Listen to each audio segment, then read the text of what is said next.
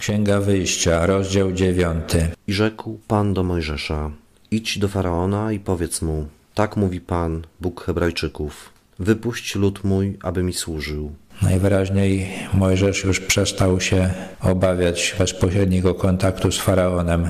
Już nie posyłał Aarona, tylko sam do niego przychodził. Bo jeżeli będziesz się wzbraniał go wypuścić i jeszcze go będziesz chciał zatrzymać, to z ręki Pana spadnie na bydło Twoje w polu, na konie, osły, wielbłądy, krowy i owce bardzo ciężka zaraza. I uczyni Pan różnicę między bydłem Izraelitów a bydłem Egipcjan. I nie zginie nic z tego, co należy do Izraelitów. Wyznaczył też Pan czas, mówiąc: Jutro uczyni Pan tę rzecz w kraju. Kolejna plaga, plaga miała znowuż pokazać i faraonowi, i Egipcjanom, że to na nich Bóg się gniewa, a Izraelici są pod jego ochroną. Był też czas na to, żeby faraon się opamiętał. Plaga miała się zacząć dopiero następnego dnia. I uczynił Pan tę rzecz nazajutrz. Wszystko bydło Egipcjan wyginęło, lecz z bydła Izraelitów nie zginęło nic. Faraon kazał to zbadać, a oto z bydła Izraelitów nie zginęło nic, lecz serce faraona pozostało nieczułe i nie wypuścił ludu. Wszystko przebiegło tak, jak Mojżesz zapowiedział. Faraon to sprawdził, ale pomimo tego, że wiedział, że Bóg spełnił to, co Mojżesz zapowiedział, to zaciął się w uporze. Potem rzekł Pan do Mojżesza i do Aarona: Weźcie pełne garście sadzy z pieca i niech Mojżesz rozrzuci ją ku niebu na oczach faraona, a ona zamieni się nad całą ziemię egipską w pył, który wywoła na ludziach i na bydle w całej ziemi egipskiej wrzody i pryszcze. Kolejna plaga już spadła szybko. Już faraon nie miał czasu do namysłu. Mojżesz miał rozrzucić sadzę na jego oczach, tak żeby faraon wiedział, że to Bóg poprzez ręce Mojżesza znowu każe Egipt, ale nie miał już czasu do tego, żeby zmienić postawę. Wzięli więc sadzy z pieca i stanęli przed faraonem, a Mojżesz rzucił ją ku niebu. I powstały na ludziach i na bydle wrzody i pryszcze. Czarownicy nie mogli stanąć przed Mojżeszem z powodu wrzodów, bo czarowników pokryły wrzody tak samo jak wszystkich Egipcjan. Rozrzucili tę sadzę i w ludziach i na bydle pojawiły się pryszcze. Tutaj można się dopatrywać sprzeczności, bo pomór miał wybić całe bydło Egipcjan, ale jest tutaj napisane, że wrzody były na całej ziemi egipskiej, a nie jest napisane, że na całej ziemi egipskiej był pomór. Także pomór mógł objąć tylko część Egiptu. Faraon też miał okazję przekonać się, że Bóg jest mocniejszy od tej mocy, która stoi za jego czarownikami. Czarowników też objęły wrzody i nie przyszli do niego. Lecz Pan spotęgował upór faraona i nie usłuchał ich, tak jak Pan zapowiedział Mojżeszowi. Faraon mimo to trwał w uporze, a Bóg nawet go wzmacniał w tej postawie. I rzekł Pan do Mojżesza: Wstań wcześnie rano i idź do faraona i powiedz mu: tak mówi Pan, Bóg Hebrajczyków. Wypuść lud mój, aby mi służył, gdyż tym razem ześlę wszystkie plagi moje na ciebie i na sługi twoje i na lud twój, abyś wiedział, że nie ma równego mi na całej ziemi. Bo już teraz byłbym wyciągnął rękę moją i dotknął zarazą i ciebie, i lud twój, tak że byłbyś starty z powierzchni ziemi, lecz tylko dlatego zachowałem cię przy życiu, aby ci pokazać swoją siłę i by rozgłaszano imię moje po całej ziemi. Bóg wyjaśnił faraonowi, dlaczego jeszcze żyje. Bóg chce objawić swoją siłę, chce, żeby cały świat zobaczył, jaki jest, i dlatego nie niszczy ani faraona, ani Egiptu. A ty wciąż jeszcze wynosisz się ponad lud mój, nie chcąc go wypuścić. Otóż ja jutro o tym czasie spuszczę bardzo ciężki grat, jakiego jeszcze nie było w Egipcie od dnia jego założenia aż dotąd.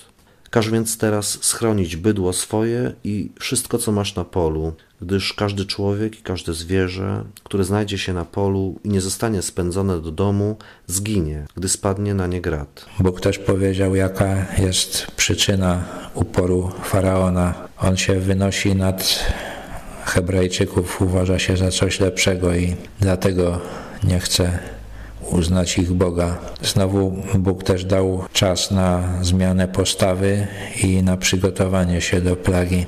To też każdy spośród sług faraona, kto bał się słowa pańskiego, chronił śpiesznie sługi swoje i bydło swoje w domu. Kto zaś nie zważał na słowo Pana, ten pozostawił sługi swoje i bydło swoje na polu. Ta plaga miała też uczyć wiary także Egipcjan. Ten, kto potraktował Boga Hebrajczyków poważnie, mógł uratować swój majątek i swoich niewolników. I rzekł Pan do Mojżesza: Wyciągnij rękę swoją ku niebu, niech spadnie grad na całą ziemię egipską, na ludzi i na bydło, i na roślinność w ziemi egipskiej. I wyciągnął Mojżesz laskę swoją ku niebu, a Pan zesłał grzmoty i grad, i ogień spadł na ziemię. Pan spuścił grad na ziemię egipską.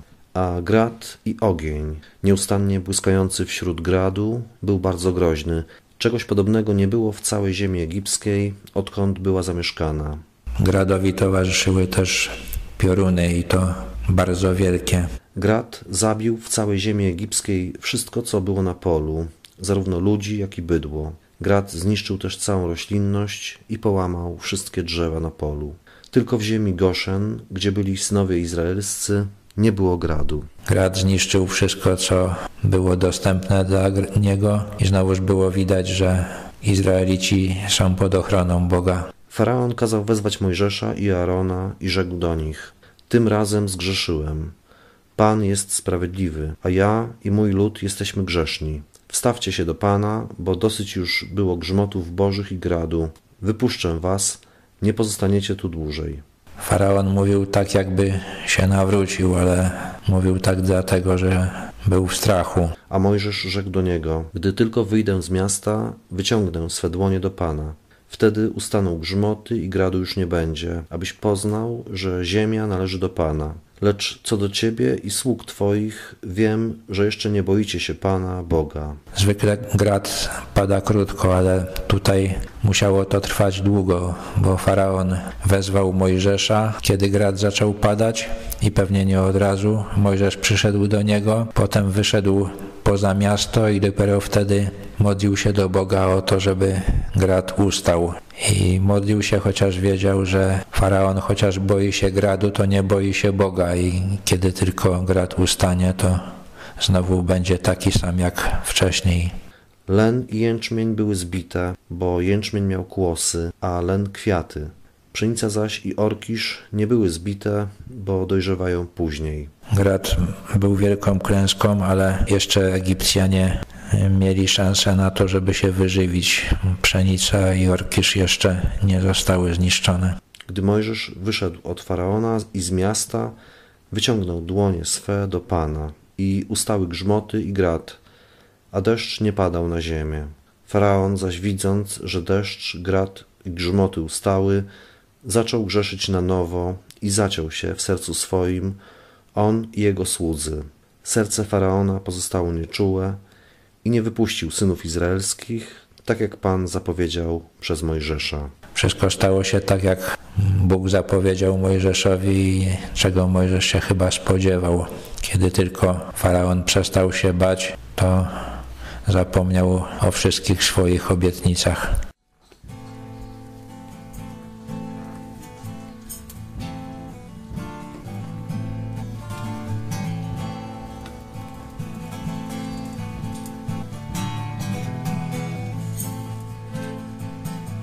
Jak wspaniałe są wszystkie Twoje dzieła, Panie Boże Wszechwładny. Wierne są Twe drogi, sprawiedliwy Boże, wielki Królu narodów, któż by nie uczcił Ciebie, jesteś godzien czci. Któż by się nie bał Ciebie,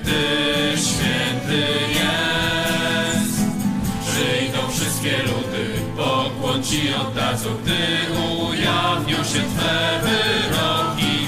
Aleluja, aleluja, aleluja, amen. Laj, laj, laj, laj, laj, laj, laj, laj, laj, laj, laj, laj, laj, laj, laj, laj, laj, laj.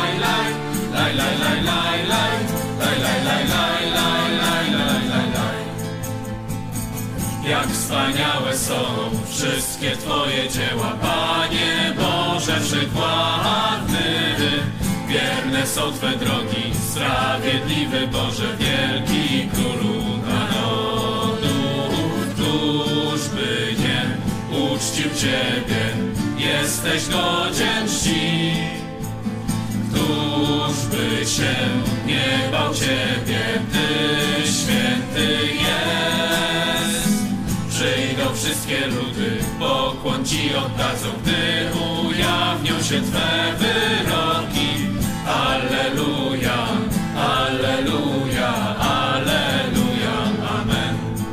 Laj, laj, laj, laj, laj, laj, laj, laj, laj, laj, laj, laj, laj, laj. Lay, lay,